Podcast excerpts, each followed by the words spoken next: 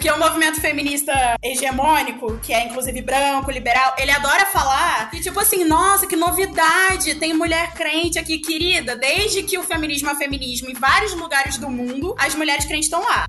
É uma coisa que parece muito óbvia, mas que eu acho que precisa ser dita. Ninguém quer aumentar a quantidade de abortos. São maneiras diferentes de lidar com o fato que existe. O fato existe. Como nós vamos lidar com ele? Por mais que um homem que se posiciona possa até mesmo ser chamado de abortista, quem vai ter a sua casa pichada vai ser a mulher, porque ela é a bruxa.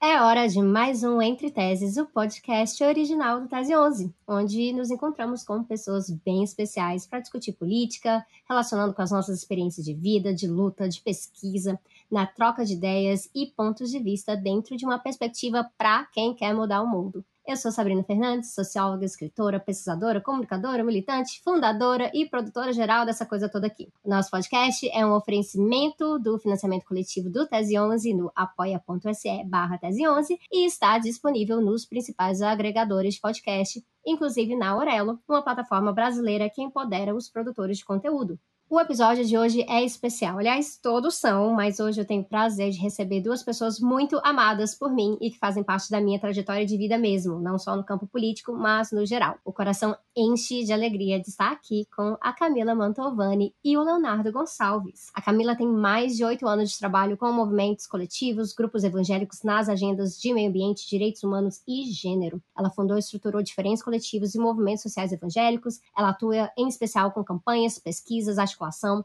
advocacy, no fortalecimento de organizações que trabalham em defesa da democracia e da superação das desigualdades. Foi professora de educação básica, trabalhou por alguns anos como assessora parlamentar e se especializou em públicos de fé evangélicos. Ela é, vocês podem imaginar, evangélica de berço, filha de pastores, encontrou no cotidiano de uma vida comunitária de fé os caminhos para a luta capaz de transformar o mundo. É vegana, militante pela libertação animal, Camila é membro do Creature Kind Fellowship 2021-2022, é curiosa das teologias, tem três gatas tigrinhas, Purpurina, Ashera e Esther, e ama cozinhar, passar tempo com os amigos e viajar, inclusive comigo. e temos aqui também o querido Leonardo Gonçalves, que é cantor brasileiro de música religiosa. Ele lançou poemas e canções em 2022, Viver e Cantar em 2007 pela gravadora Novo Tempo. Em 2010, assinou contrato com a Sony Music e lançou Avino Malkeno, em hebraico, Princípio e Fim em 2012 e seu primeiro trabalho ao vivo, Princípio, em 2014. Em 2015, ele cofundou a Terceira Margem do Rio com Edson Nunes Júnior, Felipe Valente, Lucas Iglesias e Tiago Arraes, que é uma organização sem fins lucrativos que visa promover uma visão bíblica do mundo e um retorno às escrituras. Em 2016, organizou a turnê Princípio, que passou por 21 cidades, 20 estados brasileiros, em 33 apresentações para um público estimado de 33 mil pessoas. Após ano sabático, em 2017, iniciou o lançamento de seu sexto álbum de estúdio, Sentido, em março de 2018, tendo lançado o álbum completo no dia 23 de outubro de 2020. E, além disso, atualmente é professor do Centro Científico da Voz da doutora Bassi Gouffier, colunista da coluna de terça do Anderson França e mestrando em teoria literária pela Unicamp. Esse episódio de hoje toca em pontos de tensão política, mas faz isso partindo de um lugar muito íntimo e verdadeiro, e eu espero que isso fique nítido para você que está nos acompanhando. O fundamentalismo religioso cristão, ele é hegemônico. Ele domina os espaços não somente religiosos, mas é como ele se faz presente na política também. E se engana quem acha que isso é coisa só do Bolsonaro e do bolsonarismo, e o que é coisa só de Brasil, na verdade. Então, hoje nós vamos tratar de olhar para isso do ponto de vista de quem enfrenta esse fundamentalismo a partir da fé, a partir de outra visão de cristianismo, tratando inclusive de pontos muito polêmicos. Vocês vão ver. Tenho certeza que depois desse papo, muita coisa do conflito e da convergência entre cristianismo e política vai ficar mais evidente para gente. É hora.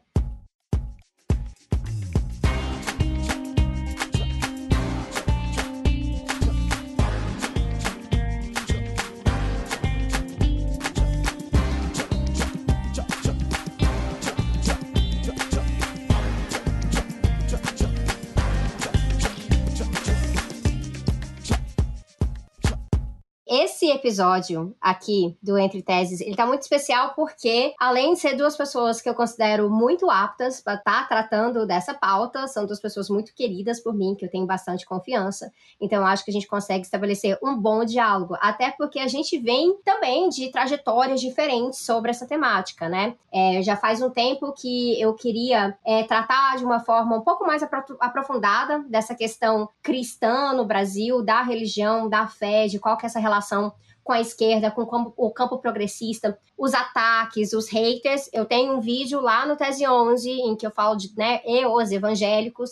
Para quem não conferiu ainda, pode conferir, tanto lá no youtube.com.br Tese 11 quanto no feed de podcast também, de áudio do Tese 11. Mas agora eu trouxe pessoas que são mais especialistas ainda, porque estão no olho do furacão. É esse olho do furacão de tentar tratar do que é ser evangélico no Brasil hoje, quando para muita gente a experiência de ser evangélico ou a imagem do evangélico é atrelada ao Bolsonaro, é atrelada à bancada evangélica ou atrelada a figuras como né, esses pastores conhecidos como mercadores da fé, aí que a gente pode ir desde Silas Malafaia, de Macedo e um monte de figurão que vai brotando ao redor do Brasil o tempo inteiro. Então, Camila Mantovani e Leonardo Gonçalves aqui com a gente hoje. Eu queria começar é, puxando um pouquinho uh, já para o campo da Camila, porque a Camila tem uma história de militância circulando nesse meio, né? E aí a impressão que a gente tem é de que você ser progressista, ou de esquerda, né, ou socialista, qual que seja a sua gradação aí dentro do campo de política, e evangélico no Brasil parece que é um pecado em si só para os dois campos, não é não? É, é um pecado, sim.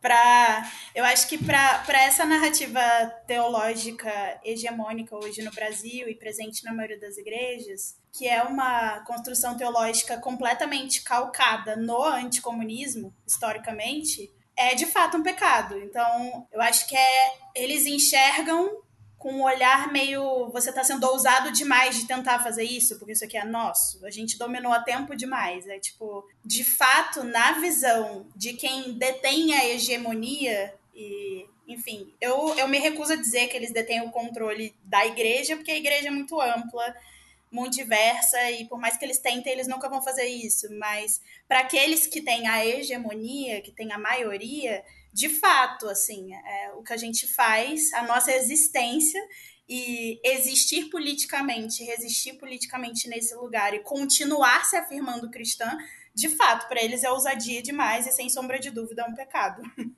Eu tenho a impressão de que quando, uns, uns 20, 30 anos atrás, não se falava tão abertamente disso ser um, algo tão estranho, né? Porque eu lembro de crescer na igreja e às vezes na época de eleição vinha um vereador, vinha um candidato ali, o pastor orava, abençoava, mas não era tão no meio da coisa. Eu tenho algumas impressões sobre isso, assim. A primeira delas é de que existia um discurso há, sei lá, duas décadas atrás, talvez até uma década atrás, não sei, de que era um pouco de demonização do, do crente se envolvendo com a política. Então você tinha um pouco, olha, crente não se envolve com a política, isso é errado, é, não se mistura as duas coisas.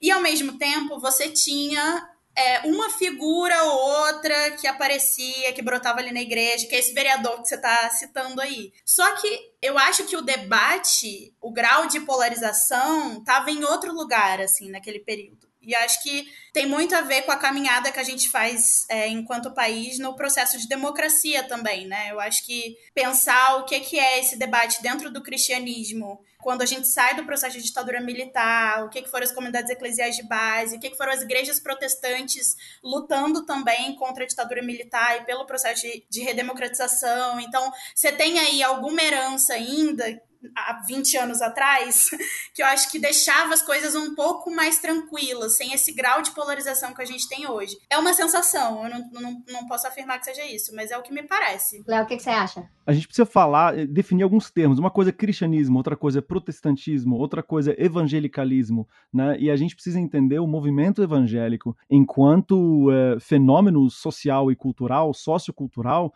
como algo que surge na segunda metade da década de 90. Né? Em 1995, segundo o IBGE, a gente tinha 10 milhões de evangélicos, hoje a gente tem a estimativa de 60 milhões de evangélicos. O que, que aconteceu? Né? Então, começa no final da década de 90 um movimento que vem muito inspirado com movimentos semelhantes nos Estados Unidos, que aí a gente tem uma massificação. Pô, a gente está falando aqui de, de, um aumento de 600%, né? uma sextuplicação. Né?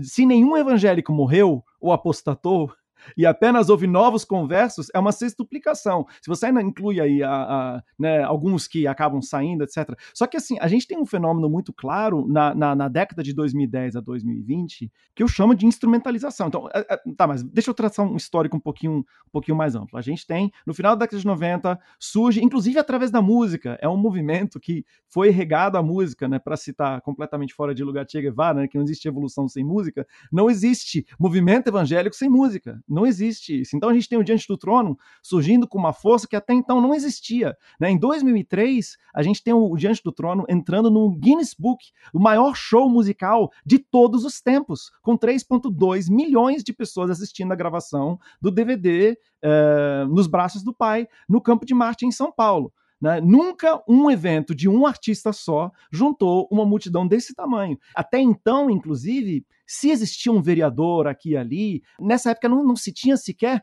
talvez havia uma, uma, pretensão, mas não se sonhava ainda em se ter uma bancada evangélica, entendeu? A gente está aqui no, no final da década de 90, no começo dos anos 2000, vai se ensaiar esse movimento que vai crescer exponencialmente e vai se transformar, e a, e a década de, na minha leitura, a década de 2010 a 2020, esse movimento ele se deu com um trabalho de base. Inclusive a palavra militante era uma palavra muito comum no meio cristão nessa época. O cristão militante. Entendeu? Não era, não era um palavrão como hoje é, né? Descansa militante, todos os outros militante hoje virou um xingamento, né? E uma coisa com, com um recorte muito específico. Mas os cristãos, especialmente a Assembleia de Deus, que é a maior denominação eh, evangélica do Brasil, eles se viam como militantes. E esse trabalho de formiguinha foi feito de tal maneira que a gente teve essa sextuplicação. Aí a gente tem um fenômeno na década de 2010 a 2020, que é a, a oficialização e a formação de fato do que hoje a gente conhece como bancada evangélica, que ocupa junto com seus aliados conservadores eh, da ala católica, né, praticamente um terço do Congresso Nacional está sob controle dessa galera. E um, um dado que eu acho importante mencionar, eh, essa última década não acho que seja coincidência. Né? Hoje estima-se que tem, desses 60 milhões de evangélicos, 16 milhões são desigrejados. Houve um, um, um, processo de desigrejamento. Por quê? Porque houve uma instrumentalização política de todo esse crescimento. Quando a gente, eu posso falar de mim, porque eu ajudei a construir esse movimento desde a década de 90, né, que sou evangélico de quinta geração e estou envolvido com música evangélica de, desde 1994, de maneira semi-profissional, a partir de 2002, de maneira profissional, com meu trabalho solo, é, quando a gente trabalhava cantando em eventos é, e havia conversões em massa e as pessoas aderiam à igreja evangélica, ao movimento evangélico, vinham para as mais variadas denominações cristãs e esse movimento foi crescendo, a gente nunca pensou, a gente não vou dizer, mas uma grande parte, se bobear a maioria dos evangélicos, nunca pensou que isso pudesse ser transformado e instrumentalizado num projeto político ultraconservador reacionário. Isso é uma coisa que vai aparecer somente, assim, para dar exemplos específicos, em 2010 circulou esses dias no Twitter, inclusive, o vídeo do Marco Feliciano, que é uma das figuras né, mais tarimbadas é, desse movimento evangélico, é, da parte nefasta desse movimento evangélico. A gente tem um vídeo dele em 2010 dentro de uma igreja fazendo campanha para Dilma. Ou seja, em 2010, ser cristão e ser de esquerda não tinha problema nenhum. Pelo menos não essa esquerda, pelo menos não aliado ao poder, pelo menos não dessa forma. A gente volta atrás e tem a Dilma realmente ali uh, na inauguração do Templo de Salomão, né? Foi em 2014, já em campanha para o, o 2000, acho que foi 2013, um pouquinho antes. A gente tem mulheres evangélicas, cantoras evangélicas importantíssimas, tendo reuniões com Dilma até 2014. Em 2014 é que vai haver um rompimento com o governo, e aí, inclusive, a figura do Silas Malafaia nesse sentido foi muito importante, que ele virou, ele traiu a Marina Silva, entre aspas, né? Em 2010 apoiou a Marina Silva, em 2014 ele apoiou o, o Aécio e detonou a Marina Silva. E aí que vai haver um racha que aí culmina, de certa forma, em 2016, porque aí o antipetismo vai se misturar com o, a bancada evangélica, o evangelicalismo. Só que o que, que, o que eu queria, na verdade, chamar a atenção, fora traçar esse, esse, esse histórico rapidamente, é que o fenômeno de desigrejamento de 16 milhões de evangélicos acontece paralelamente a essa instrumentalização. E eu prevejo, aí já é uma coisa minha, mas eu prevejo que a partir. Né, eu tenho a, a minha convicção de que o Bolsonaro não se reelege esse ano, mas o, a, a bancada evangélica, ela é o centrão. Ela tem um overlap muito grande com o centrão. E eles vão se aliar ao poder. Não importa qual poder seja esse. Então, essa galera que foi toda instrumentalizada, a galera que comprou, porque teve uma galera que abandonou o movimento evangélico com a instrumentalização política dele que são os desigrejados. Mas teve uma, uma boa galera, não podemos negar isso, pelo menos 60% ou 70% dos evangélicos compraram esse discurso ideológico, compraram o discurso da guerra cultural e entendem que o, o Jair Messias Bolsonaro é o presidente escolhido por Deus para defender os valores cristãos. Isso foi incutido na mente de milhões e milhões e milhões de evangélicos através dos discursos dos grandes expoentes, dos donos de igreja eh, e da bancada evangélica também. Só que, em Jair Bolsonaro perdendo a eleição, essa bancada, ela não vai ficar é, alienada do poder. Ela vai, é, assim, é, é, não, não, não é arriscado dizer que eles vão se aproximar. Digamos que mesmo o próprio Lula, que é hoje é o inimigo do evangelicalismo brasileiro, que ele ganhe, a bancada evangélica vai, vai dialogar com ele. Não vai ficar isolada. Não vai fazer uma oposição organizada, porque não é, não é o que a gente conhece da bancada. Eu posso me surpreender. E eu acho, inclusive, que essa década agora, de 2020 a 2030, essa década nós vamos ver um, um, outro fenômeno de desigrejamento, só que por parte dos que compraram esse discurso ideológico reacionário, que não é nem conservador, né? É reacionário. E eu acho que quando eles se sentirem, porque assim, nós, os progressistas, ou pelo menos os moderados, né? Os não reacionários, nos sentimos traídos com o comportamento e com a ação e com a instrumentalização política. Essa instrumentalização ela vai continuar, ela vai trair os reacionários, e eu vejo também, nessa, nessa década que a gente está agora, um desigrejamento acontecendo acontecendo por parte, no caso, dos reacionários, dos ultrarradicais. Deixa eu puxar dois ganchinhos aqui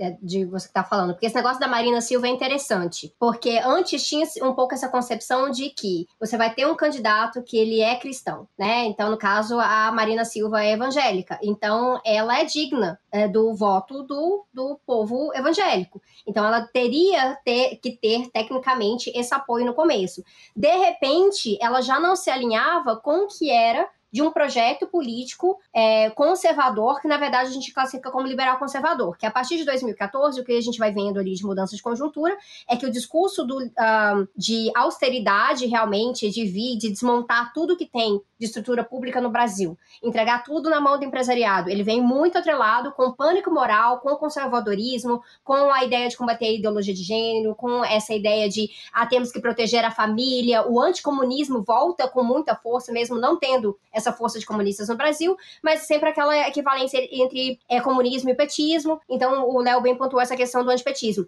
Então, a Marina, ela sai daquele local que era o local de, olha, tá ali uma ungida por Deus que poderá talvez nos governar. Não, não interessa se ela é ungida por Deus. Ela não serve, porque ela já não está atrelada a esse projeto que agora nós, os grandes figurões da coisa inteira, estamos interessados. Então, o que dá a impressão é que a partir disso aí, sai de um momento em que, aí eu lembro novamente, crescendo na igreja, ouvindo com muita frequência de que devemos respeitar as autoridades. Então, se a gente tem aquela autoridade que está ali no governo, ela foi colocada por Deus. Então, se era Dilma, era Dilma. Se era o Lula, era o Lula. De repente já não servia, porque a gente já estava vendo agora evangélico colocando é, fotos de Dilma de perna aberta colada ali no, no, no, negócio do tanque de gasolina, né? Coisa que não tem agora com a gasolina nesse preço, não tem agora com o Bolsonaro. Então, vai se abrindo aí um, na, na verdade, um grande esgoto, né?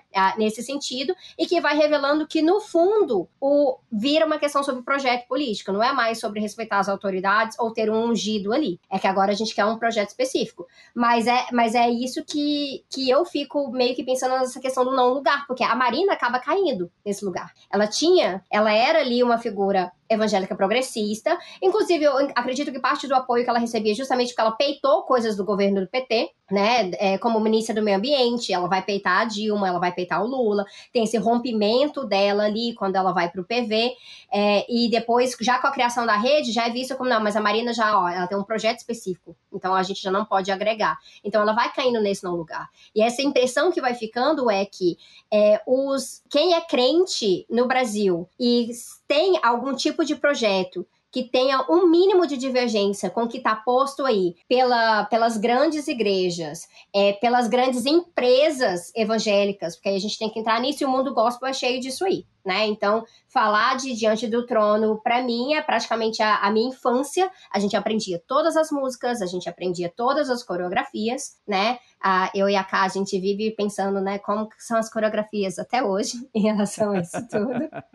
As danças proféticas, tudo isso aí.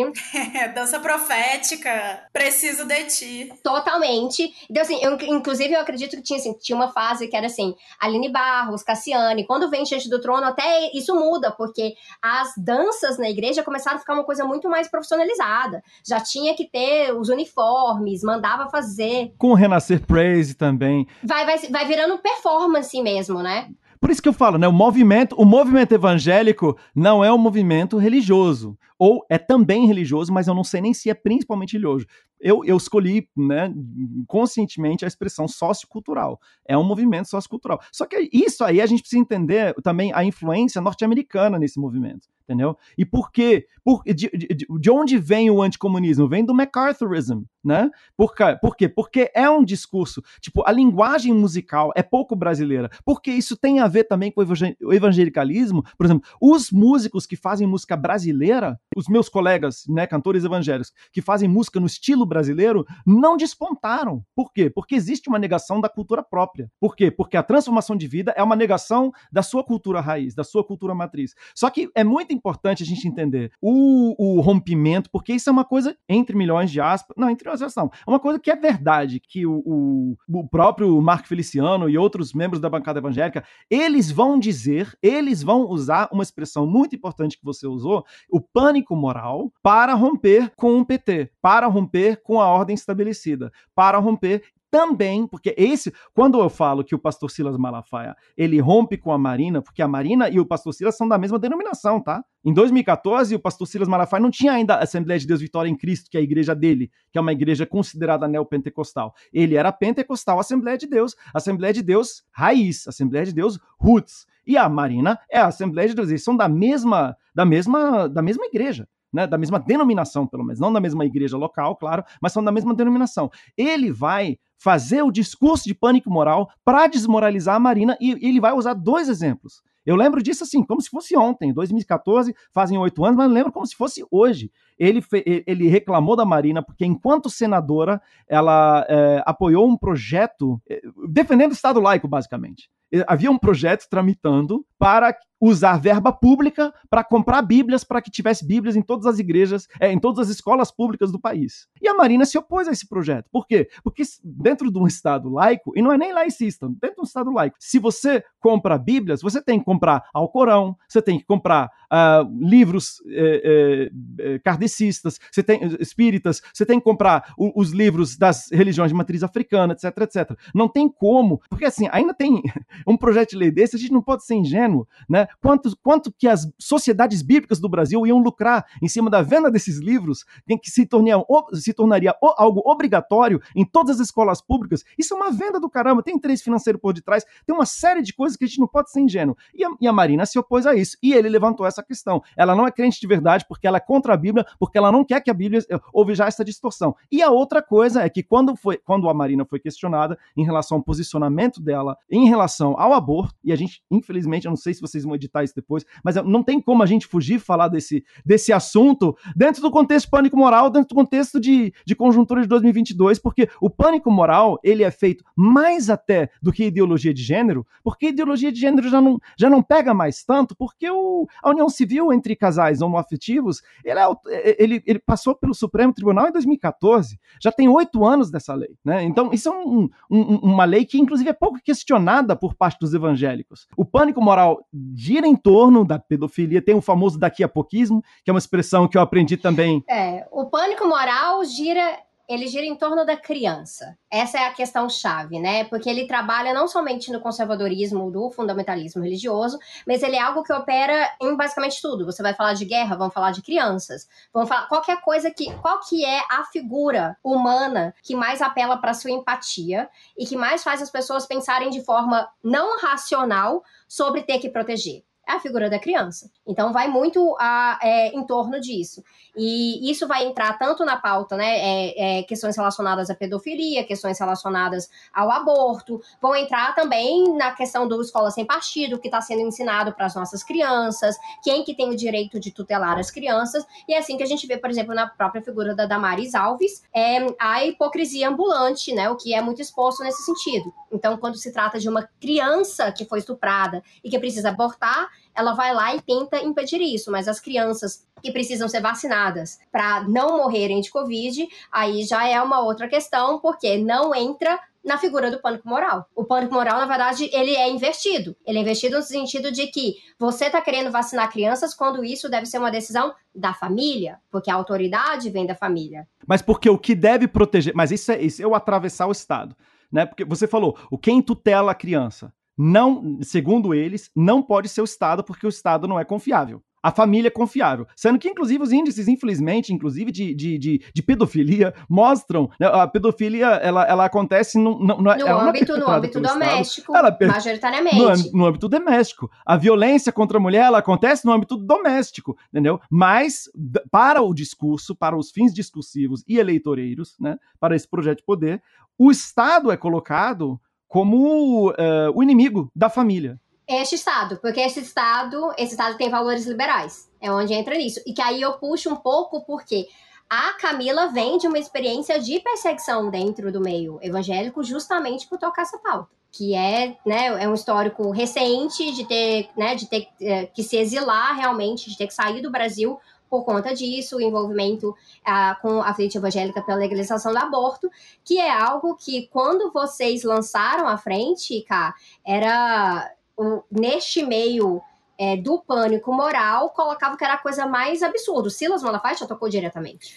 É, pois é, eu acho que só voltando um pontinho no que vocês estavam falando da coisa do Estado, é interessante como que nessa de enxergar o inimigo como Estado, onde que tá a hipocrisia, né? Porque na hora que o Estado tá entrando na favela e matando criança preta, não existe nenhuma condenação ao Estado, por exemplo, entendeu? É tipo, é uma coisa meio é por isso, né, também, que crianças são essas que a gente tenta proteger o tempo inteiro com esse pânico moral. É tipo. Não é uma criança de verdade, é uma criança imaginária. A, partir do momento que essa criança vira algo real, a, aí ela, não, ela já não precisa mais de proteção. É realmente uma abstração. Eu, o, o Tiago Amparo, fez um filme muito bom sobre isso no Twitter, falando dessa relação com a criança e que essa criança não é uma criança de verdade. A criança é uma criança imaginária, entendeu? Justamente para se, instrument, se instrumentalizar uma ideia. E assim, né? É, é, não, tem como a gente também fugir de falar da questão do, do, do, do, racismo e do colonialismo. A criança imaginária, quando você pega a propaganda anti-legalização do aborto, né? Que eles não vão tratar do feto, eles vão pegar imagens de crianças que nasceram, né? Então, já de nove meses. De seis meses, inclusive. Exato, crianças grandes. Botam as crianças de seis meses para fingir que é o feto. E geralmente o quê? Branquinhas, olhinho azulzinho,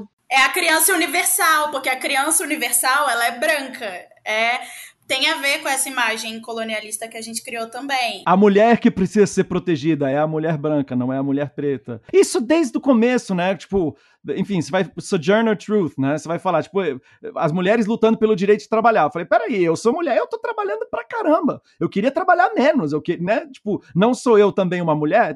Nasce já daí, né? Mas é porque é sobre isso, assim, inclusive a relação com o aborto passa pela questão racial e o quanto a nossa estrutura é racista justamente porque a gente compreende o quanto que a maioria de mulheres hoje no Brasil que são afetadas com a criminalização são uma maioria de mulheres pobres e negras, sim. É, quando a gente sabe que mulheres brancas classe média fazem aborto no Brasil. A gente sabe que sim. Ou até vão pro exterior, fazer aborto no exterior, pago pelo Estado de lá, na França. Não, é isso. Quem decide fazer aborto, faz o aborto. Tenha dinheiro, não tenha dinheiro. Tenha segurança, não tenha segurança. A grande questão é que são as mulheres pobres, maioria negras, é que não têm acesso a fazer o procedimento de maneira segura. Quando a gente cria a frente, Ossá, eu acho que o que fica muito. É, assim, o que desperta muito ódio deles é exatamente da gente ter a ousadia de tentar quebrar esse discurso de que eles de fato representavam todas as pessoas cristãs no Brasil com relação a esse debate. Porque o que fez, inclusive, impulsionou a gente a criar a frente foi muito simples. A gente estava ali se debruçando torno da DPF 442, diferentes mulheres evangélicas em coletivos feministas diferentes, porque as mulheres evangélicas estão engajadas na luta feminista desde sempre. Que é algo que é muito apagado, é muito apagado. Completamente, porque o movimento feminista é, hegemônico, que é inclusive branco, liberal, ele adora falar que, tipo assim, nossa, que novidade! Tem mulher crente aqui, querida. Desde que o feminismo é feminismo em vários lugares do mundo, as mulheres crentes estão lá. A própria Sojourney que ele tá citando é uma mulher crente, assim, sabe?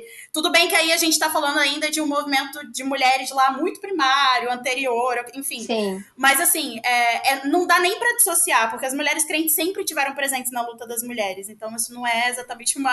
A gente não tá inventando a roda. As configurações são variadas, mas ah, também tem aquela coisa de enfrentar certas coisas de primeira mão, né? Exato. De, eu, eu vejo muito, apesar de eu não ser mais cristã, é, muito do que eu aprendi, do que eu precisava para ser uma feminista, foi enfrentando problemas dentro da igreja de do que que era colocado e que como que Sim. como que uma mulher poderia participar de um ministério que não fosse ministério de mulheres ou de crianças, porque o padrão é esse, né? Vai ser pastora de mulheres, vai ser pastora de crianças, ou no máximo vai pro Ministério do Louvor, porque você tem uma voz bonita. Isso nas igrejas que tem pastora. Nas igrejas tem pastora. Mas eu lembro muito, assim, crescendo na igreja, é, a, porque a gente foi de várias denominações, crescendo.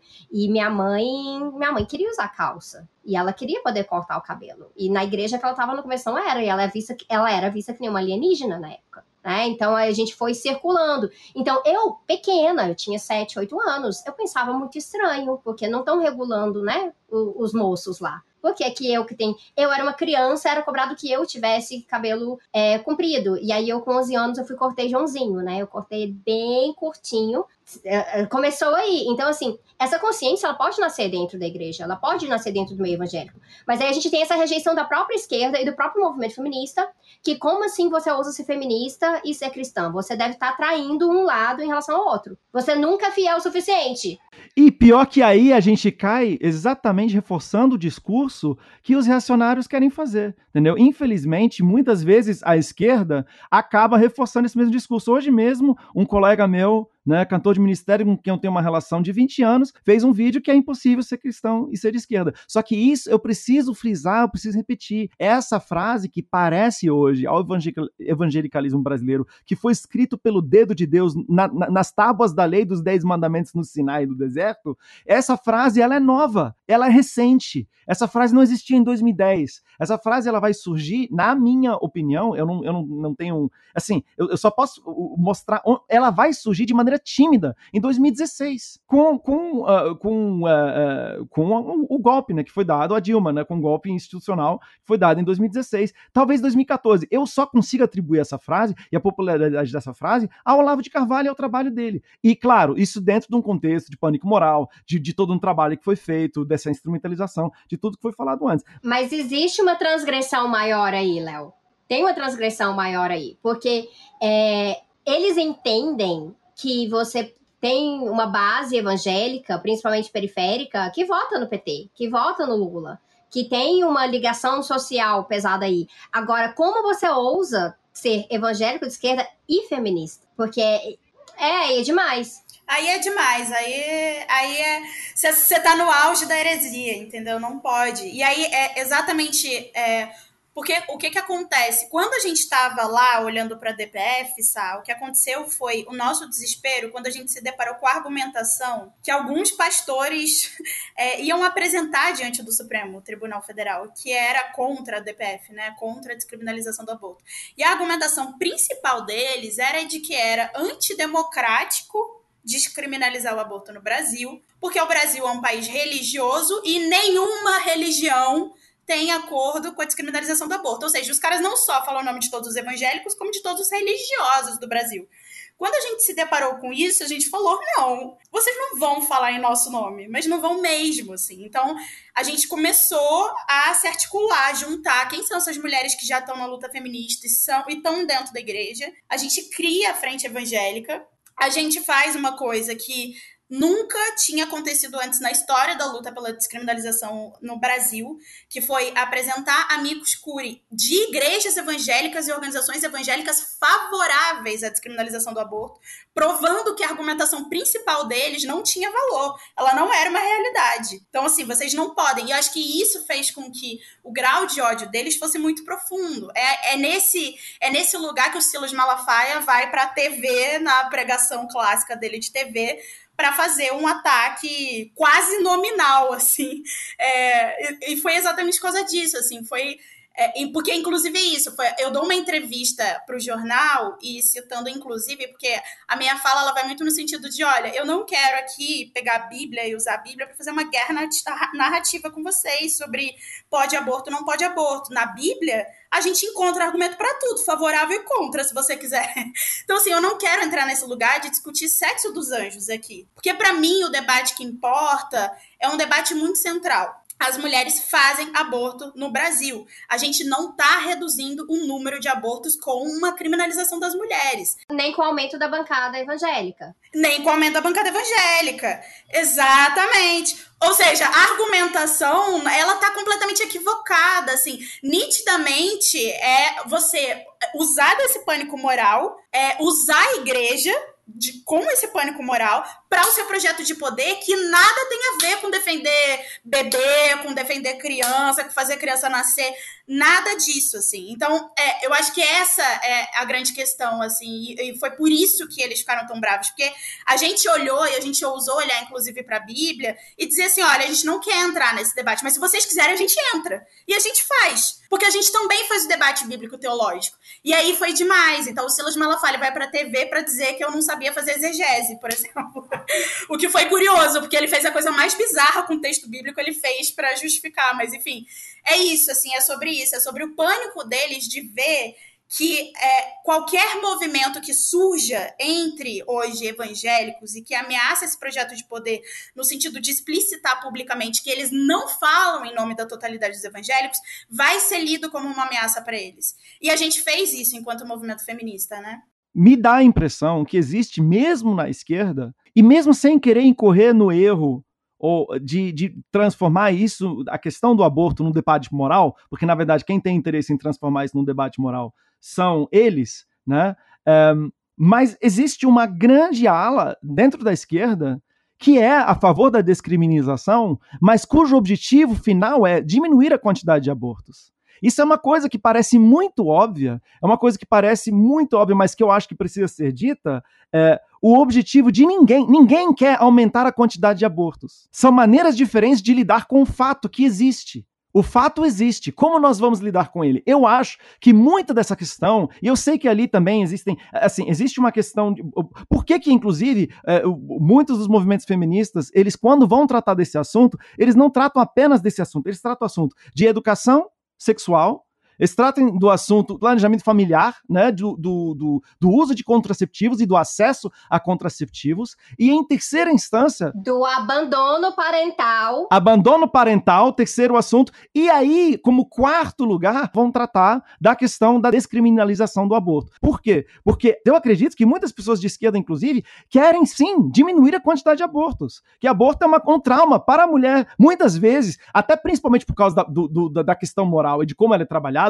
na situação que a gente vive, ele não é uma decisão fácil. Ele não é uma decisão cômoda. E ninguém está querendo, na verdade, acomodar e transformar numa, numa coisa tranquila. Ah, vou, vou abortar todo, todo ano. Mas não é só isso. Não é só isso. É um procedimento que traz riscos, mesmo quando ele é feito de forma legal e amparada. É, não, não dá para falar que é que nem tomar uma balinha. Não é a mesma coisa. Então, assim, é, você vai ter vários tipos de procedimento, né? Então, o mais recomendado é para os casos em que se que você tem um estatuto legal que permite que a pessoa possa abortar ali logo no começo, nas primeiras semanas, vai ser de forma medicamentosa e ele vai ser muito mais seguro, mas isso não significa que não apresente riscos. Então, tudo que a gente possa fazer dentro de um cenário amplo que, do que a gente chama de justiça reprodutiva, ele vai ser feito. Então, ele tem que vir. Todo, todo debate de descriminalização, ele tem que vir de, uh, junto de um debate que dá o suporte para que aquilo ali seja uma realidade concreta,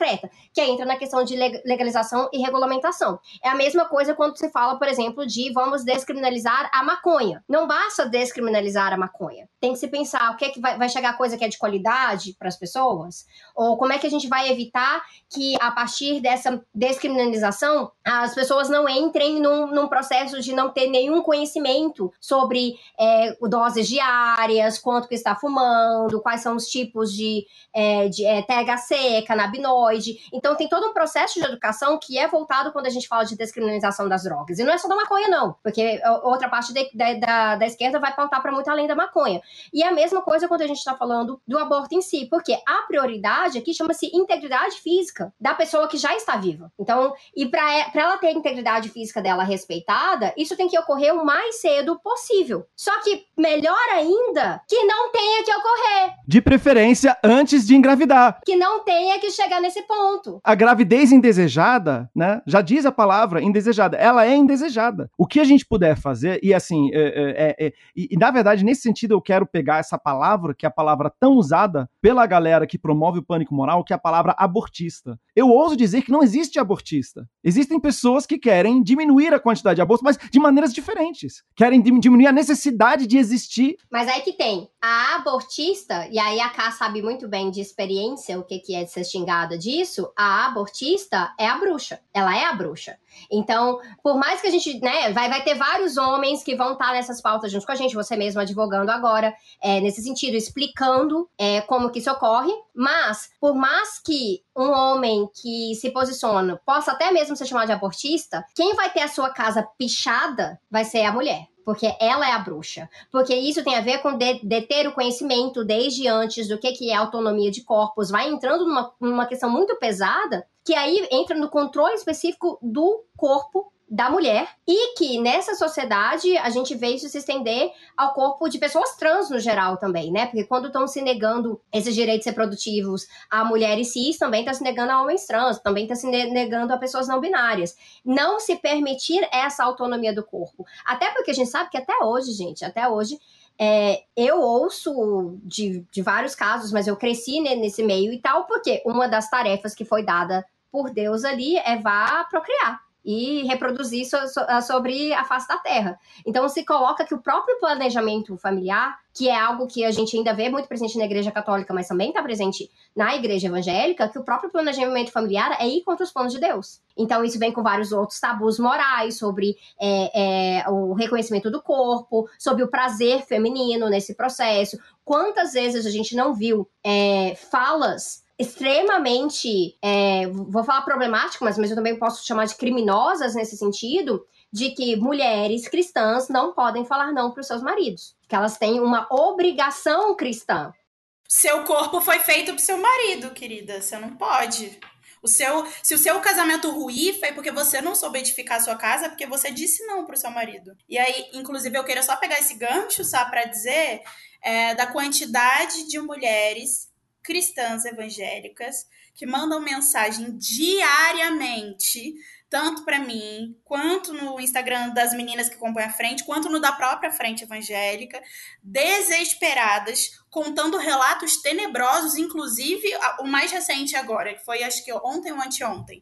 Uma mulher me escreve falando: Olha, eu tenho quatro filhos, eu estou grávida nesse momento. Essa gravidez foi fruto de um estupro. Meu marido chegou bêbado em casa me estuprou, eu estou grávida, eu não tenho condições, a gente é muito pobre, eu não estou conseguindo alimentar os meus quatro filhos, eu estou desesperada, eu não sei o que fazer. Esse é o tipo de mensagem, infelizmente, muito comum.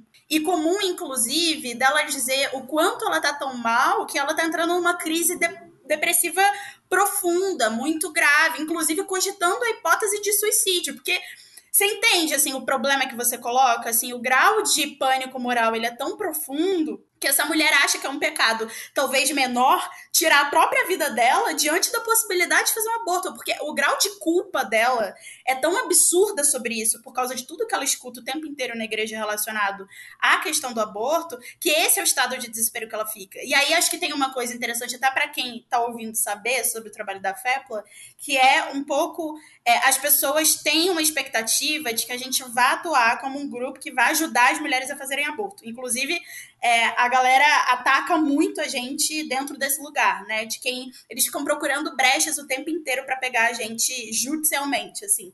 É, e a gente, o nosso trabalho, ele é pastoral. Ele é um trabalho pastoral, é de acolhimento pastoral. É de dizer, olha, infelizmente o aborto é crime no Brasil, mas embora a lei desampare você, a gente acredita num Deus que não desampara. A gente vai orar, a gente vai conversar com você quantas vezes for, a gente liga para a pessoa, se precisar visitar, a gente visita, mas a gente age dentro da legalidade porque é isso, é o que a gente tem para fazer no Brasil de hoje.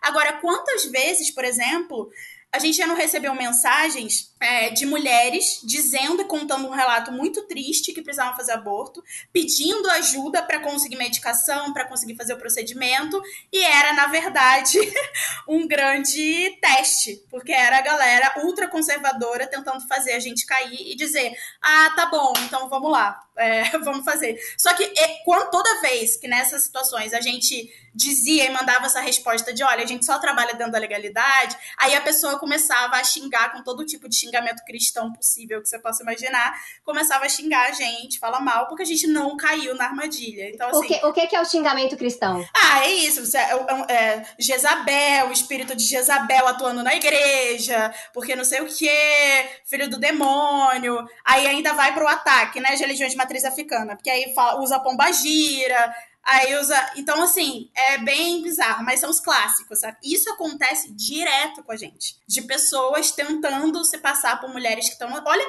olha onde vai o grau da maldade. Porque você mente sobre uma situação absurda que está acontecendo com você. Você mexe com o desespero que várias mulheres de fato vivem para conseguir fazer com que algumas mulheres sejam presas assim, é, é até é tão longe assim que vai, sabe? O grau de hipocrisia dessas pessoas. Então, é bem complicado. E não é à toa que a gente tem isso, assim, mesmo que os homens alguns homens dentro da igreja evangélica progressista tenham se posicionado com relação a isso, não foi as casas deles que foram pichadas, atacadas, não foram eles que tiveram que sair desesperados do país. E a gente tem to absolutamente todas as mulheres que estavam juntas nesse processo da DPF 442 e que se colocaram um pouco mais publicamente nas articulações, todas elas tiveram que ser exiladas ou pelo menos passaram por um processo absurdamente traumático de ter milícia no Rio de Janeiro te perseguindo, assim, esse é o nível. Então, é, foi muito, e a gente sabe o quanto a questão de gênero ela marca muito profundamente, inclusive quem vai ser atacado. E essa é a realidade que a gente está vivendo hoje. E classe, e classe, porque se você não tá dentro de um condomínio fechado, onde no condomínio fechado vai ficar difícil para eles ir lá fechar. Que foi o que aconteceu comigo. exatamente, exatamente. Para quem não sabe, a Kai, inclusive, teve que se abrigar comigo um tempo. Então, assim, até conseguir amparo é, a gente morou junta né, nessa situação. Então, a gente vai vendo uma situação muito complicada e essas coisas vão se misturando, porque algo que aconteceu recentemente com o Léo mostra um pouco como as coisas sempre vão parar nesse ponto, né? Porque o Léo foi é, muito atacado por ousar falar de mudança climática e de proteger o planeta Terra, no Ato pela Terra ali, que foi né, organizado é, pelo, pelo grupo do, do Caetano, da Paula Lavigne ali na frente do Congresso. Léo fez uma fala é, curta, né, Léo? Não, não era nem tão longa assim. Três minutos. Três minutos de fala, mas foi o, o suficiente para.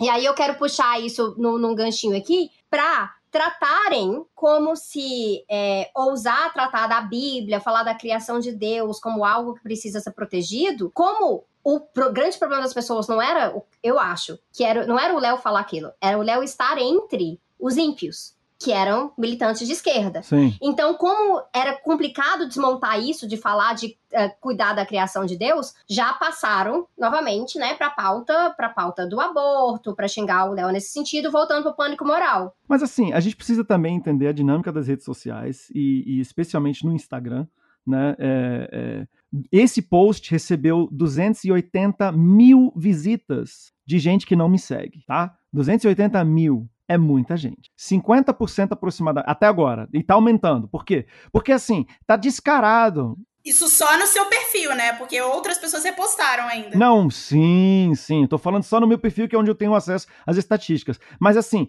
é, é, é muito nítido, né? Quando a gente fala em milícia digital, é muito nítido ver esse comportamento de milícia digital.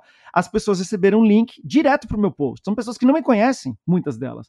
E elas não assistiram minha fala. Elas chegaram com o discurso pronto. Olha aí, esse cristão de esquerda, abortista, etc, etc. Vem, vem, vem com tudo. Então, assim, os comentários eram de gente que não me conhece. O tipo de ofensa não é do tipo de. não é do meu público. Eu conheço quando. Eu, eu sou ofendido pelo meu público também. Mas é diferente, a dinâmica é diferente, o linguajar é diferente. Eles vão. No, existem, claro, pessoas que foram no cerne de algumas questões daquilo que eu falei. Mas a grande maioria não trata. Mas por quê? Mas porque é milícia digital. Porque realmente isso foi disparado em vários grupos de WhatsApp. Existem no Instagram, não sei quantos vocês sabem disso, mas existem, por exemplo, perfis, entre aspas, fake ou de fãs ou de apoio. Por exemplo, existe o Eduardo Bolsonaro com dois Os, ou alguma coisa assim, é, ou fechado com Bolsonaro. Tem um milhão de seguidores, tem 850 mil de seguidores, e, e, e esses perfis que são anônimos, que são dedicados a políticos, Bolson é, a família Bolsonaro, basicamente, né, ou, ou semelhantes, tem muitos seguidores, eles postam, eles colocam o link, e você recebe. Isso, assim, no Instagram é público, mas o que rola no WhatsApp, a gente só consegue imaginar.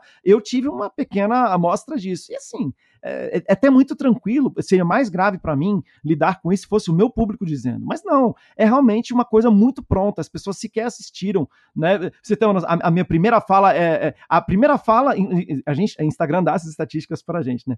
É, a, acho que é 89% das pessoas só assistiram os primeiros 14 segundos. E os primeiros 14 segundos de cumprimento com a paz do Senhor a todas e todos. Que foi, foi uma provocação, evidentemente foi uma provocação. Uma provocação para o público que estava lá, porque assim, eles também não estão preparados a serem cumprimentados com a paz do Senhor, tá? O público que estava lá, mas todas e todos. É uma subversão do cumprimento, né? Uma, uma, brincadeira que eu fiz, uma provocação. Eu, tô, eu entrei provocando os dois lados. Mas o que é engraçado disso, Léo, é porque eu já fui em tanta pregação que falava irmãos e irmãs. E não era um problema. É, mas, é, mas, é, mas, mas não era um contexto de esquerda. Não era um contexto de esquerda. Mas nesse, mas nesse contexto dele, com quem ele tava lá, isso já significava ideologia de gênero, com toda certeza. Só que se você pega, se você pega só o texto que eu falei, ele é mais desafiador para aquelas pessoas que estavam no evento naquele dia do que para a igreja. O que é desafiador para a igreja é o estar naquele evento. Tanto que os argumentos. Assim, eu, eu até. Vocês estavam falando antes, ainda sobre a questão do aborto, o debate. Não existe debate. Não existe debate. Eu nunca vi ninguém discutir quando começa a vida. Eu nunca vi alguém discutir eh, diferenciação de, de zigoto, feto. É, no, no Brasil, no meio evangélico, não existe um debate. É um, é um ponto pacífico. Aborto é assassinato, abortista é, é assassino e não é de Deus entendeu? Sendo que, e isso é uma das coisas que eu tentei levantar antes, eh, eh, de certa forma, de certa forma, todo mundo quer diminuir a quantidade de abortos. Aumentar a quantidade segura de abortos não quer dizer aumentar a quantidade de abortos necessariamente. A educação sexual que precede isso, uma ala grande, existe, existem alas na esquerda que realmente, para eles, não é uma questão moral. Mas a, a, a esquerda, que é ampla, existem amplas áreas dentro da esquerda que, na verdade, preferem que a, que a gravidez indesejada não ocorra. Na verdade, eu acho que isso se pode dizer. Todos preferem que a gravidez indesejada não ocorra. O que se puder fazer para que a gravidez indesejada não ocorra, quer seja dentro do casamento, quer seja fruto do estupro, quer, quer seja o que for, a gravidez indesejada não ocorrendo é o objetivo final de grande, da, da grande maioria dos movimentos feministas. Aí sim, a questão da autonomia, da emancipação, do controle dos corpos, etc, etc. Mas tudo isso para evitar chegar a essa questão, que é uma questão de fato é, que coloca em risco a vida da própria mulher. E que, na verdade, ela é minoritária. É, o que realmente acontece é que o aborto ele é um ponto numa pauta muito grande de justiça reprodutiva. Só que ele é o de, né, ele é o que causa maior alvoroço, é onde tá, onde mora o crime, né? Então, ele é onde mora a morte também porque é onde as mulheres colocam a sua vida em risco constantemente, seja no desespero, seja na depressão, né, seja na, na clínica clandestina, é onde mora a, né, essa clandestinidade que gera muito lucro para essa galera dessas clínicas clandestinas também. Então, ele é o maior ponto de contenção ali. Mas a gente está falando de uma pauta muito ampla de justiça reprodutiva e raramente a gente consegue chegar nessa pauta porque não deixam a gente falar suficiente sobre isso. Não há debate. Não há debate. Exatamente. E, e aí eu queria também repetir uma coisa que a Sabrina já falou antes, mas assim, só porque tem que repetir. É, diminuir os abortos com o aumento da bancada evangélica? Diminuir os abortos porque o Bolsonaro se transformou em presidente? Porque existem milhões de evangélicos que votam nos candidatos evangélicos para diminuir. Existem milhões de evangélicos que votaram no Bolsonaro para diminuir. Diminuiu? É uma pergunta que não sei, que a maioria dos evangélicos sequer se faz. É difícil termos números, né? É difícil levantar esses números porque tudo acontece na clandestinidade. A gente tem a, gente tem a cifra oculta, né? A cifra oculta que é, os estudos são sempre estudos que a gente não consegue ter aquela maior certeza estatística justamente porque a gente está falando de clandestinidade. Então, é muito difícil mapear. Mas a pergunta que a gente precisa levar para as urnas esse ano, em 2022, é: tem dado certo? Se você vota em Fulano, Beltrano e Silcrano porque ele é a favor da família brasileira, porque ele é contra o aborto, está funcionando? Está diminuindo a quantidade de abortos? Está diminuindo a quantidade de casamentos homoafetivos? Está funcionando enquanto políticas públicas? Essa representação, porque assim, eu não vejo na prática, no dia a dia, dentro do Congresso, eu não vejo é, é, é, é eu não vejo eficácia nessa metodologia. Eu acho que os evangélicos, mesmo aqueles que são conservadores, mesmo aqueles que defendem essas pautas, precisam repensar o seu voto nessa galera por esse motivo. Será que está dando certo? Isso, ele realmente, eles realmente são os bastiões, a última eh, fronteira do, do que falta para proteger, que de proteção eh, à família brasileira. Eu, eu questiono muito a eficácia até disso. É porque a impressão que é passada para as pessoas é que funciona porque aumenta o cerceamento de direitos, aumenta a criminalização, o discurso ele fica muito mais pesado, né, contra o movimento feminista, é, passa-se maior medo e realmente eh, chega no ponto de dificultar o acesso à informação.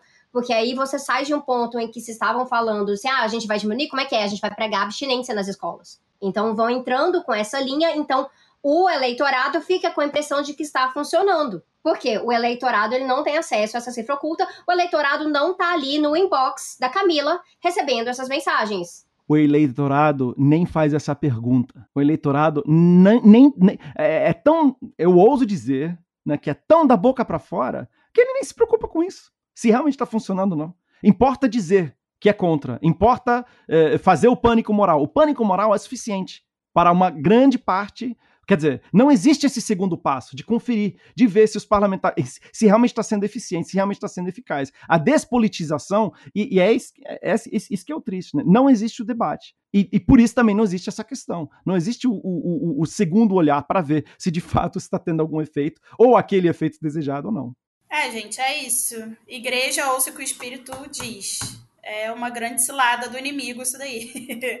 Caia fora desse discurso. Inclusive, se a gente for pensar proteção de famílias, galera, honestamente, olhando para o governo que a gente tem agora, quantas famílias não estão destruídas por causa do alto índice de desemprego? Por como a galera geriu a pandemia e quantas famílias não foram destruídas por pela quantidade de gente que morreu por causa da crise sanitária. É, sabe, assim, é, o Brasil ele tá aos frangalhos. A gente tem uma quantidade absurda de pessoas que não tem. Mais da metade da população hoje no Brasil não sabe o que vai comer amanhã, não sabe se vai ter comida amanhã. Sim, você quer plano maior de destruição da família? Eu ousaria dizer que, na verdade, esse projeto de poder que a igreja, infelizmente, majoritariamente, a igreja, porque não foi toda a igreja, mas boa parte dela elegeu como seu projeto político, isso é o grande projeto político de destruição das famílias no Brasil. Isso é o que está representando risco para as famílias brasileiras, assim, não o contrário. Então, é, eu, eu tô usando essa linguagem bem crentez mesmo, mas é para explicitar isso, assim, o quanto, na verdade, é uma grande cilada. Você faz as pessoas acreditarem que o inimigo é outro, enquanto, na verdade, é você. É você.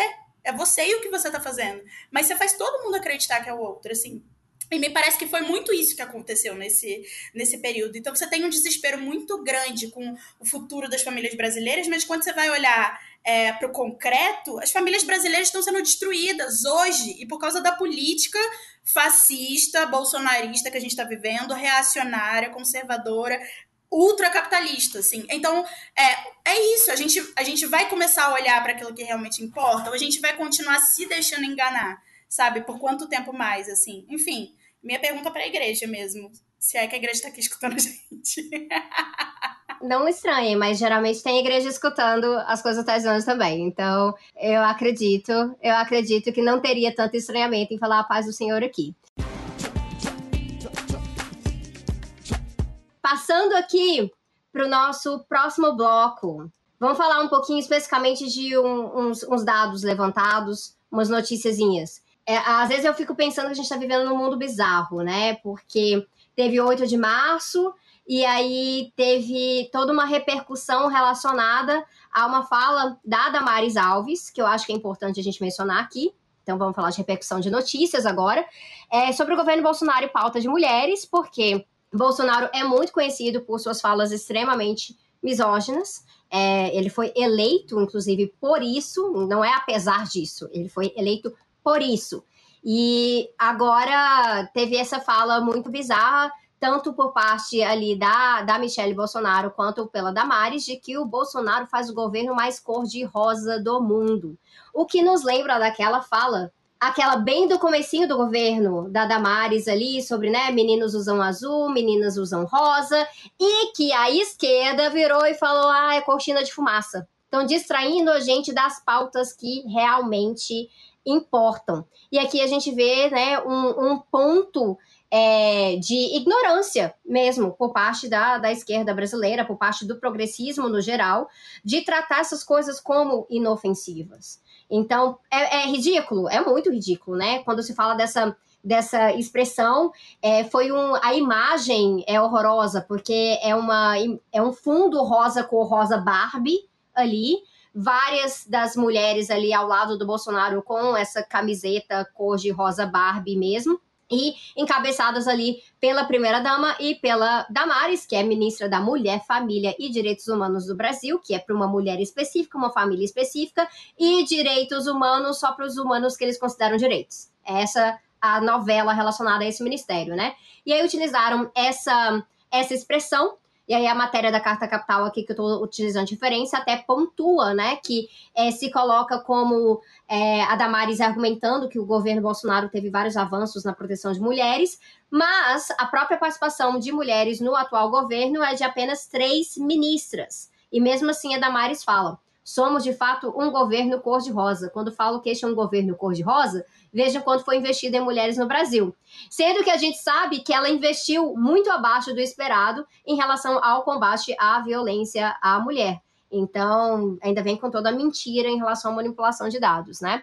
Então, é difícil lidar com a figura da Damares, inclusive quando eu tento explicar o que é, que é Damares Alves fora do Brasil, é algo que choca pessoas. Eu, eu, queria até fazer uma pergunta assim para a gente, já que a gente está falando disso, eu queria entender o que, que a pessoa, o que, que a pessoa quer dizer com isso? O que, que é o governo mais rosa? O que que significa?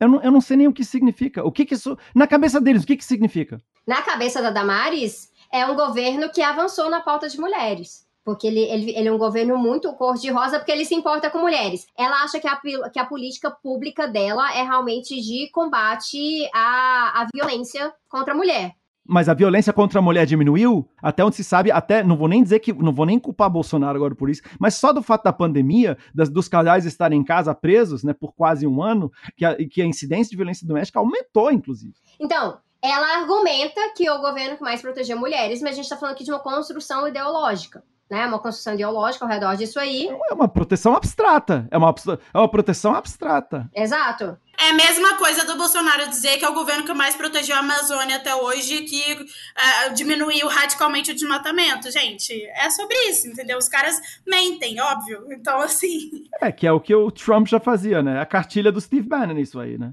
O Fórum Brasileiro de Segurança Pública divulgou, inclusive, que teve um crescimento em, de 3,7% nos casos de estupros no Brasil. Né? Então, a gente está falando de é, um caso de estupro a cada 10 minutos no Brasil em 2021. Então, é, essa celebração, ela é uma falsa celebração, mas faz muito parte de, de que narrativa você vai contar ali para sua base de apoio. Porque ela ainda vai e fala o absurdo de que este é um governo conduzido por mulheres. Nunca teve tantas mulheres no alto escalão do governo como agora, o que é o maior absurdo. É uma mentira, uma mentira escancarada aí, né? É, é, é do mesmo nível do, do, do, Trump dizer que a festa de inauguração dele foi a que mais compareceu gente. E depois nas fotos você vê que é mentira. O Bolsonaro chegou a dizer que, que o Brasil foi que melhor lidou com a pandemia. Não teve isso também? O, o fact-checking, o fact-checking é uma instituição muito necessária, mas ao mesmo tempo ele é um esforço que ele já começa falido, porque a informação errada, ela sempre vai chegar mais longe do que a correção. Ela vai, especialmente se ela mexe com as emoções das pessoas.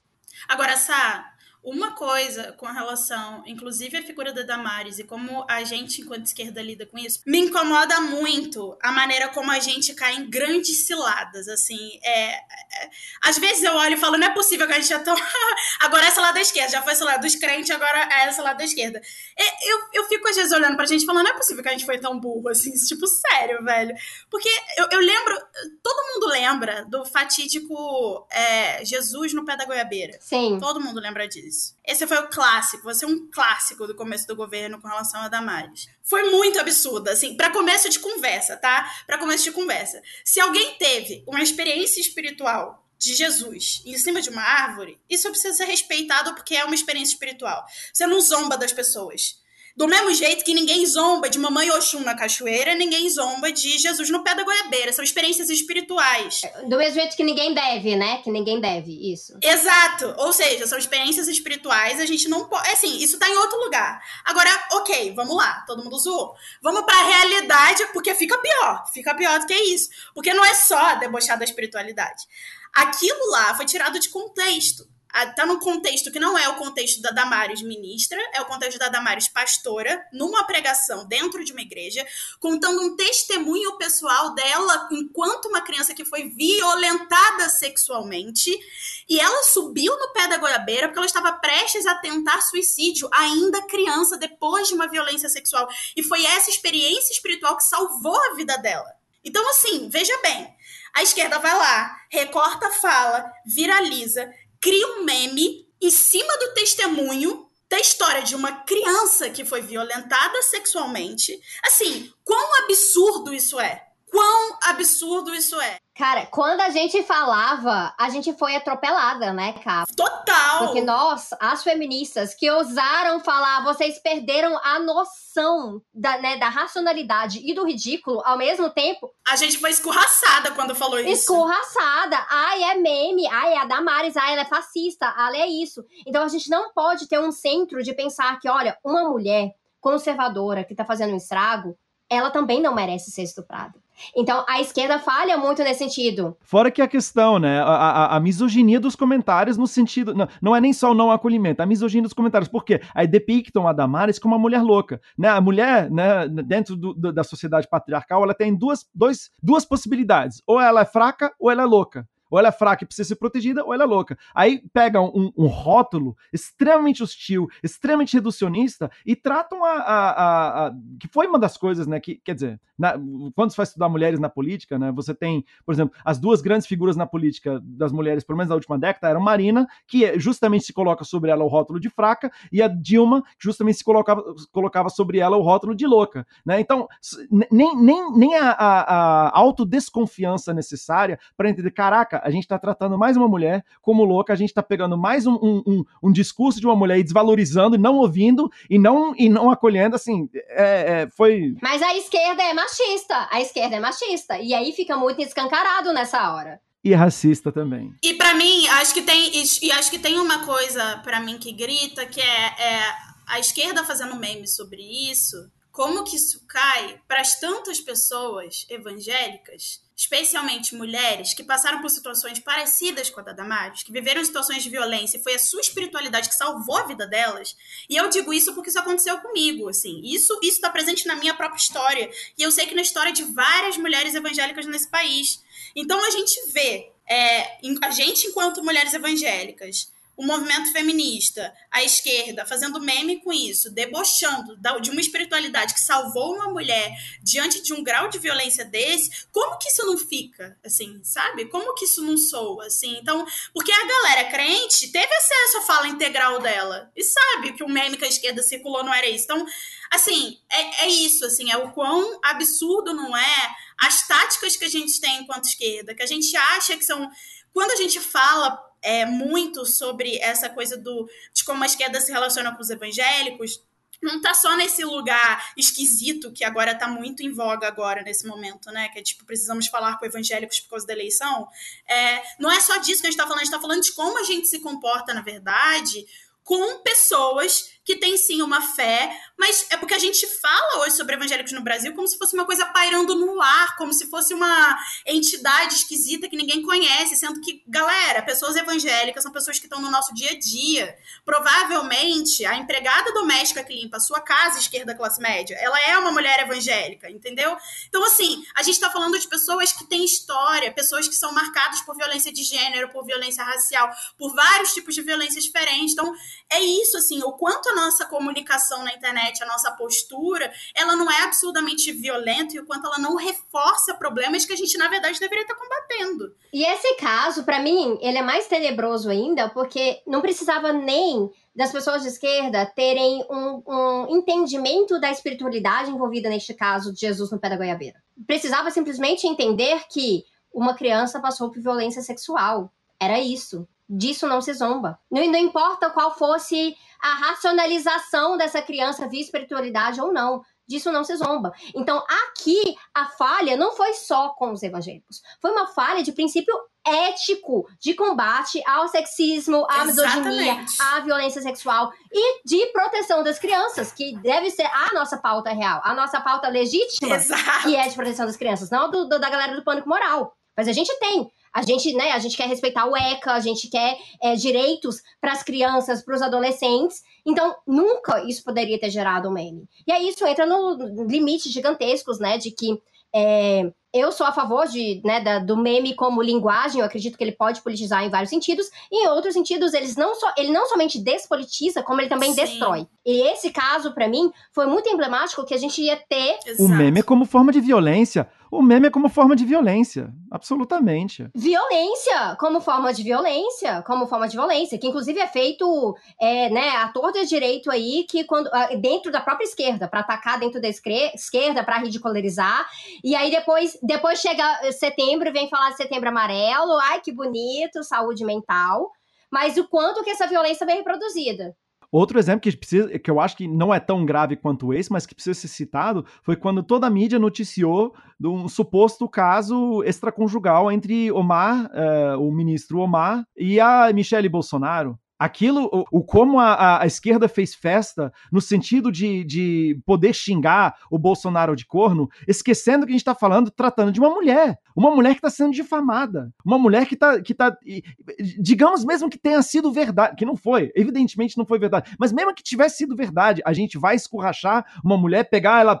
É, é, a única, o único exemplo que me vem é o próprio bíblico, de você pegar a mulher. Se fosse mesmo a adulta, seria a mulher adulta sendo arrastada para o meio da praça para todo mundo apedrejar. É uma coisa absurda isso acontecer, no, no a, a, esquerda se prestar a esse papel. É um, é um absurdo, assim, que um, não, não tem nem tamanho, não tem nem tamanho. E eu lembro que eu, que, né, que sou declaradamente anti-bolsonarista desde sempre, desde a eleição, desde antes da eleição, eu, eu fiz um fio no Twitter defendendo a Michelle Bolsonaro, que isso não, isso não pode ser motivo de riso, isso não pode ser replicado, isso, isso tá errado. Ela, enquanto mulher, ela não merece esse tratamento, por mais que ela esteja casada com Bolsonaro, que tenha todos os problemas que a gente já sabe. É, enquanto mulher, nós não podemos, nós não podemos incorrer nesse erro de tratar uma mulher dessa forma enquanto sociedade, porque a gente perde toda a credibilidade, toda a credibilidade. Que é o, é o grande problema de incoerência, né? Que a gente vai entrando, vai entrando nisso aí. Passando um pouquinho adiante, mudando completamente de assunto, mas para a gente fechar o nosso papo aqui com um ponto um pouco mais esperançoso, eu diria, Vamos puxar aquele ganchinho ali é, anteriormente da questão do ato pela terra e repercutir aqui a própria matéria da ECOA, que inclusive a, a, Camila faz parte dessa matéria, é do sobre evangélicos pelo clima, né? Então a gente tem aqui, de acordo com a matéria, vou ler aqui para vocês, de acordo com o levantamento, 60% dos evangélicos não ouvem pregações sobre meio ambiente nas igrejas, mas 67% a consideram muito importante para o desenvolvimento do país. Os neopentecostais, pentecostais e protestantes tradicionais apresentaram índices similares de aprovação à preservação ambiental, com taxas próximas a 70% em todas as regiões brasileiras. O levantamento ouviu 2 mil entrevistados no final de 2020 e os resultados estimularam a criação do grupo ambientalista evangélico. Eu, como ecossocialista, quando saiu a notícia, eu achei maravilhoso, achei muito lindo. É, repercuti bastante porque aqui tem essa coisa interessante. Não se fala muito disso, mas há uma consciência um pouco nata de que a questão do meio ambiente é importante, ao mesmo tempo que no fundamentalismo religioso se apoia o governo mais antiecológico da era né, democrática liberal do Brasil. Então, é um monte de é, incoerências ali que precisam ser destrinchadas para a gente conseguir trabalhar essa pauta. Eu acredito que esse que é um dos desafios, né? Leão ali fazendo aquela fala, a Cá ali já envolvida com a questão do Evangelhos pelo Clima ali desde o comecinho. O que, que vocês podem trazer sobre isso? Eu acho que, primeiro, tem uma coisa que é interessante de entender, que é mesmo para quem, para os evangélicos que. Porque, assim, existe um debate que para a gente é muito caro, que é o debate da ecoteologia, é, mas que ele é um debate que, infelizmente, ele sequer chegou para a realidade das igrejas brasileiras. Assim, ele é um debate que está muito restrito, é um grupo muito restrito de teólogos ou curiosos da teologia, assim. É, agora, ainda assim, mesmo com essa limitação, existe meio que um senso comum que está ancorado nessa concepção de que, olha, se Deus criou o que existe, se Deus criou a natureza, logo destruir a natureza é um pecado contra a santidade criadora de Deus. Existe um certo senso comum com relação a isso. Então, é, obviamente, se você pergunta para as pessoas, ah, mas você é a favor do desmatamento? vai ser muito difícil alguém te responder que sim, sou muito a favor do desmatamento. Depende, qual, quantos, quantos latifúndios a pessoa tem. Exato, depende de quantos latifúndios ela tem. Mas o, o que eu ia dizer é que é, é interessante, o que é interessante para mim, com relação a essa pesquisa aí, que você está citando, é que nessa pesquisa aparece uma coisa muito interessante, que as pessoas conseguirem fazer um link, que aí já não é tão simples de ser feito, mas as pessoas conseguiram fazer, que é entre o pecado e a destruição ambiental. Então, linkar isso é, significa que isso está de fato ancorado num lugar da espiritualidade da pessoa que é muito caro e muito sério para quem é evangélico. Você conseguir nomear a destruição ambiental como um pecado contra Deus é muito significativo. Qual que é o grande problema? Apesar da maioria dos evangélicos no Brasil conseguir fazer esse link, a gente foi completamente atropelado pelos pânicos que se criaram de é, é, isso, assim, é um terrorismo com relação a outras pautas, a família, a meu filho, nananã, que a pauta ambiental ela foi perdendo espaço porque tem uma ameaça imediata ao meu filho, sabe? Que é a fala do Alan dos Santos na igreja uh, Lagoinha em Orlando. Uh, ok, ok, podemos discutir isso, mas primeiro, vamos salvar as criancinhas, né? Exato. Então, é sobre isso. Então, primeiro é sobre o lugar, ou seja, apesar da gente conseguir compreender que a pauta ambiental é importante, ela sempre vai sendo atropelada, o que, aliás, é uma realidade mesmo fora do âmbito evangélico. mesmo na esquerda, isso é uma realidade. A pauta ambiental, ela não tem protagonismo. é sobre isso e não tá tudo bem, tá tudo péssimo, porque a pauta ambiental é secundarizada, não importa a situação. Inclusive, é, escrevam aí, quem tá ouvindo, escrevam o que eu tô falando aqui. Sai Bolsonaro, entra um governo aí de esquerda com né, que vem é, com uma outra perspectiva ambiental, que não vai ser tão antiecológica quanto o Bolsonaro, mas que com o desenvolvimentismo vai continuar atrasando transição climática e tantas outras coisas, e de repente a coisa vai ser escanteada novamente. Vai ser. Porque não temos como perspectiva a, a forma agrária está intrinsecamente relacionada com a, com a questão ambiental e, e, as pessoas não se ligam nisso. Por quê? Porque o maior inimigo do meio ambiente, no, no caso brasileiro especificamente, é o agronegócio. Né? É a, é a, são os grandes latifundiários. Agora, eu queria fazer uma pequena brincadeira aqui, é, que é o seguinte.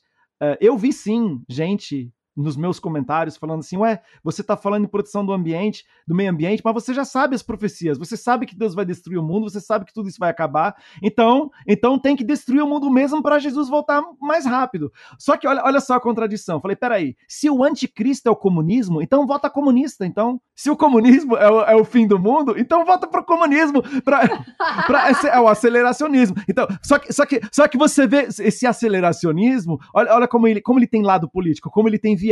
Ele tem viés para destruição do meio ambiente, mas ele não tem viés no, no, sentido de você, pô, então vamos.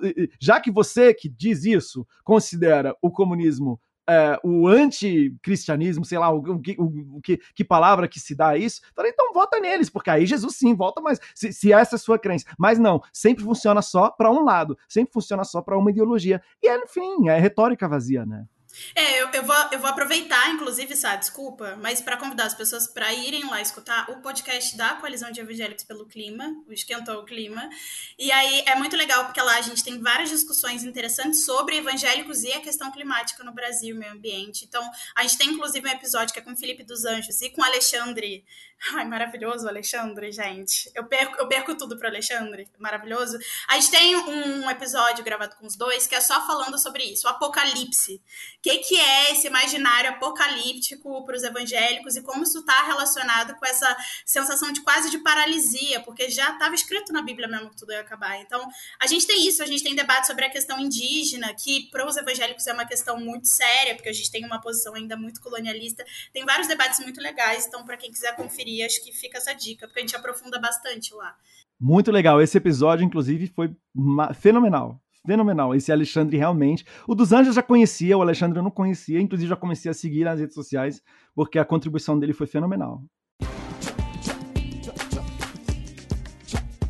Então, fechando, é, a Camila já fez as indicações do podcast. Ah, mas aí, quem mais vocês podem trazer aí que vocês acham que possa ser interessante para toda essa pauta? Então, leituras, filmes, outras matérias. E, claro, não esqueçam de falar onde vocês podem ser encontrados. Bom, eu tenho esse privilégio, só você colocar meu nome, Leonardo Gonçalves, se tiver o azulzinho do lado, do verificado, sou eu. Se não tiver o azulzinho... Ele é famoso, ele. Não sou gente. eu, sou verificado. Para isso serve a gravadora. É, o, o que mais? Assim, eu, eu, queria contar uma experiência. No começo da pandemia, eu li um livro do, do Krenak, né, em que eu entendi uma coisa, porque assim, a minha educação foi muito, né, de fato, muito, muito bíblica. E eu ia entender né? E, e, dentro da, da, narrativa da criação, né, a criação do, do, do, ser humano ela tem um destaque especial, a coroa da criação, todas essas coisas, etc, etc. E por mais que eu tenha a compreensão baseado né, dessa coisa do domínio, que é uma das coisas que eu falei na minha fala, que inclusive foi muito criticada, assim, não foi refutada, mas foi criticada. Também falaram a mesma coisa que falaram para você, Camila, falaram para mim também que eu não sei fazer exegese bíblica, né? Que como teólogo eu sou um excelente cantor, né? E sendo que na verdade eu tô, eu, essa ideia sequer é minha, essa ideia é do do, do, do Dr. Edson Nunes, né, que é teólogo hardcore, né? Eu, eu não citei ele na, naquela fala só para não comprometer ainda mais ele, né? só para não levar ele junto comigo no palco. Mas assim, o domínio do homem sobre a Terra, na verdade, é, é, é, é na, ele surge dentro do contexto da imagem e semelhança de Deus. Do, ou seja, é, o, é, a, é, a, exemplificação terrena do domínio que Deus tem sobre o ser humano. E o domínio que Deus tem sobre o ser humano é, servindo a humanidade, sendo o Ézer, né, o auxiliador da humanidade, e inclusive dando a sua própria vida, em última instância, dando, vindo a esse mundo, se fazendo homem e morrendo pela humanidade. Então, assim, eu ouvi que você estimulou o, o, suicídio, viu? Com isso aí. Pois é, pois é. Até, até, né? são, os literal, são os literalistas, né, Camila? São os literalistas, né? Porque dar a vida pode ser viver para proteger também, né? Aí já é um problema, né, de, dos literalistas de plantão. Mas tudo bem. É, mas o, o, que eu queria dizer é que, assim, é, e por isso que o, o, diálogo interreligioso às vezes é tão importante, você entender, até nós no Ocidente, embora nós brasileiros sejamos latino-americanos, né, o Ocidente não considera a gente Ocidente, mas a gente tenta seguir as tradições né, filosóficas, pelo menos, do Ocidente, a gente pensa a vida, né, a biologia vai definir a vida só como aquilo, né, dentro da biologia XYZ. Mas assim, é, o que eu descobri nesse livro do Krenak, que eu achei maravilhoso, né, como adiar o fim do mundo, eu acho que é alguma coisa assim. É, é, ideias para adiar o fim do mundo. Ideias para adiar o fim do mundo, que fala isso no, no, na introdução do livro é, é que, na verdade, é natureza. Né? Isso para mim me ajudou muito. Tudo, tudo é natureza. Rio é natureza, rocha é natureza, planta é natureza, eu sou natureza. Essa separação, né, que de fato aparece, né, no relato da criação, existe essa separação. Não do jeito que ela é feita hoje, né? Mas é, é você ter contato, eu ter tido contato com essa leitura, me fez repensar né, que, no final de contas, tudo é natureza, tudo somos natureza, todos estamos conectados. Que você vai encontrar subsídio para isso na Bíblia também, mas não né, especificamente no relato da criação. Então, isso para mim é, foi uma coisa que me, que me ajudou muito, que eu achei muito interessante, que, que me fez, né, me, me fez bem alterar um pouco essa. E, e, é muito louco, porque de maneira intuitiva a gente tem essa noção. Quando você está no meio da natureza, quando você está em algum lugar, né, sei lá, na Chapada dos Veadeiros ou Chapada Diamantina, existem tantos lugares no Brasil incríveis, você se sente, quando você está em contato com a natureza, né, você se sente um com a natureza. Né? E aí a nossa vida, cada vez mais urbanizada, cada vez mais tecnológica, etc., ela acaba nos alienando daquilo de que nós fazemos parte. Eu, meu maior incentivo é que as pessoas tenham essas experiências mesmo, de, de se sentirem um com a natureza, porque de fato, é, né, enquanto ecologia, enquanto ecossistema, nós todos somos dependentes uns dos outros. Eu acho que essa consciência vivida, entre aspas, na prática, ela traz, ela traz um grande, um grande benefício, inclusive para a espiritualidade, quer seja ela qual for. Relação metabólica, quase que ecologia marxista aí. Cá, além do, além do podcast do Evangélicos pelo Clima, então, aí só, desculpa, só um comentário rápido sobre o que o Léo falou, que é, tem essa, essa ideia também dentro da, da tradição mais hegemônica do cristianismo, acho que a nossa teologia, pensando o quanto ela é marcada pelo patriarcado, pelo racismo, por todas as estruturas de poder que a gente infelizmente tem hoje no mundo, um dia não teremos, em nome de Jesus, mas por enquanto temos, é, ela ela está muito marcada de uma concepção de que o homem como coroa da criação, no fundo, no fundo, para essa teologia hegemônica, é literalmente o homem é literalmente o homem e o homem branco, topo da pirâmide, tá? Sobre, dominando sobre tudo que há, inclusive sobre nós mulheres, sobre pessoas pretas, sobre os animais não humanos. E é inclusive dentro disso que também está ancorado o especismo. É, que tá muito. A gente não falou sobre isso, sabe? Não, a gente vai ter espaço fala. ainda. Mas Pois é, mas que está muito ancorado dentro dessa concepção também. Então, eu acho que tem aí uma ideia que o Léo até falou sobre essa separação entre as coisas, e eu acho que dentro dessa fé evangélica e uma fé em Jesus e no que Jesus veio a fazer no mundo, eu acredito muito no poder de reconciliação de todas as criaturas, assim, da gente voltar a se ver de novo conciliados como uma única coisa. Eu acho que essa é a missão que está dada aí para nós enquanto igreja. E aí acho que tem algumas indicações. Primeira delas é para a galera vegana que é crente, que eu sei que existe, tá aí me escutando Falem comigo, aliás, gente, eu me sinto muito sozinha. É, mas eu queria deixar uma indicação, que é para que vocês conheçam o Create Your Kind, que é uma organização maravilhosa que tem sede nos Estados Unidos. Eu sonho com um dia que eles vão vir para o Brasil, mas que é uma organização muito pioneira, assim, em fazer esse debate sobre cristianismo, a luta antispecista, a luta por libertação animal. Eles fazem um trabalho muito fenomenal. Eles têm muita produção teológica maravilhosa, inclusive não só diretamente sobre antispecismo, mas de maneira geral, sobre é, justiça ecológica. Assim, é muito incrível o debate que eles fazem. Então, a primeira indicação é essa: conheçam o Create Your Kind. Venham conhecer a coalizão de evangélicos pelo clima. Vocês acham a gente no arroba evangelho e clima em todas as redes. E aí, quero deixar aqui também é, a propaganda para vocês conhecerem a Casa Galileia, que é a organização é, onde eu trabalho hoje, que é uma organização que trabalha com públicos de fé católicos e evangélicos, na defesa da democracia, na defesa do meio ambiente, é, enfim, em tudo aí que a gente precisa defender, eu diria, a gente está atuando.